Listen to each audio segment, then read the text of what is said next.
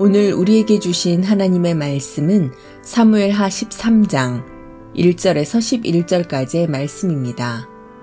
그 후에 이 일이 있으니라. 다윗의 아들 압살롬에게 아름다운 누이가 있으니 이름은 다말이라. 다윗의 다른 아들 암논이 그를 사랑하나 그는 처녀이므로 어찌할 수 없는 줄을 알고 암논이 그의 누이 다말 때문에 우라로 말미암아 병이 되니라. 암논에게 요나답이라 하는 친구가 있으니 그는 다윗의 형 시므아의 아들이요 심히 강교한 자라. 그가 암논에게 이르되 왕자여 당신은 어찌하여 나날이 이렇게 파려하여 가느냐 내게 말해주지 아니하겠느냐 하니 암논이 말하되 내가 아우 압살롬의 누이 다말을 사랑함이니라 하니라.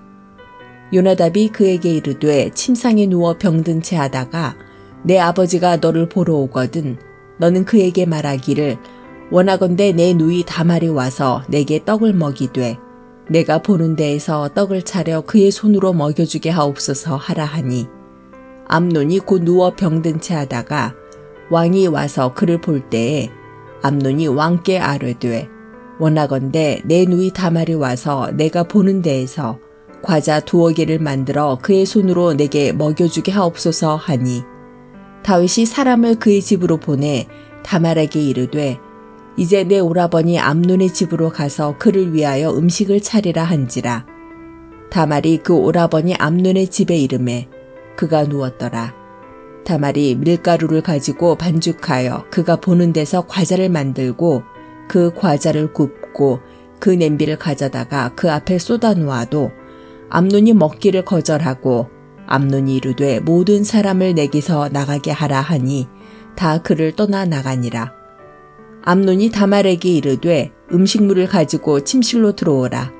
내가 내 손에서 먹으리라 하니 다말이 자기가 만든 과자를 가지고 침실에 들어가 그의 오라버니 암논에게 이르러 그에게 먹이려고 가까이 가지고 갈 때에 암논이 그를 붙잡고 그에게 이르되 나의 누이야 와서 나와 동침하자 하는지라.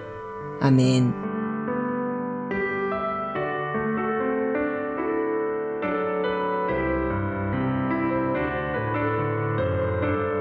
안녕하세요. 수요 묵상의 시간입니다. 다윗이 밧세바와 간음을 하고 그들의 사이에서 낳은 아들이 죽었습니다. 그 이후에 벌어진 일들입니다. 다윗에게는 암논이라는 맏아들이 있었습니다. 그는 간교한 꾀를 짜냈고 자신의 배다른 여동생인 다말을 강간합니다. 그리고 암논은 다말을 버리죠. 이는 하나님께서 다윗에게 예언한 일이 그대로 이루어진 것입니다. 하나님께서는 다윗의 죄 때문에 다윗의 집안이 엉망이 될 것이라고 예언을 하셨기 때문이지요. 하나님의 예언의 말씀이 그대로 이루어졌습니다. 참 두려운 말씀입니다. 그렇다면 선하신 하나님께서 이런 악한 계획을 짜셨을까요? 절대로 그렇지 않습니다.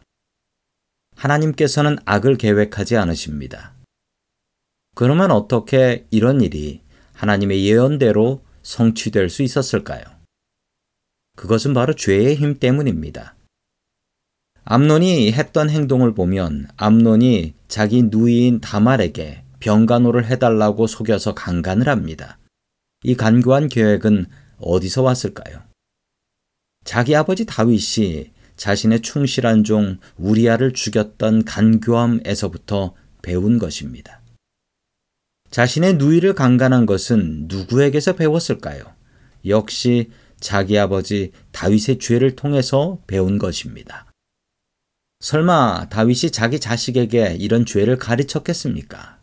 세상에 이런 죄악을 가르치는 아버지가 어디에 있겠습니까? 그러나 두려운 사실은 우리의 자녀들은 우리의 말을 통해서 배우지 않고 우리의 행동을 통해서 배운다라는 사실입니다. 그리고 한 번 들어온 죄는 잘 죽으려고 하지 않습니다. 스스로 생명력을 갖게 됩니다. 그리고 살아남아서 여러 사람을 죄의 길로 유혹하게 되는 것입니다. 물론 죄를 짓고 나서 회개하면 하나님께서는 용서를 해주십니다.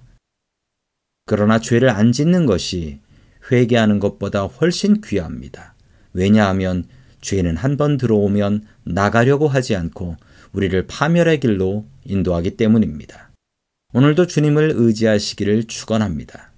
우리를 유혹하는 죄에서 자유함을 얻으시기를 축복합니다.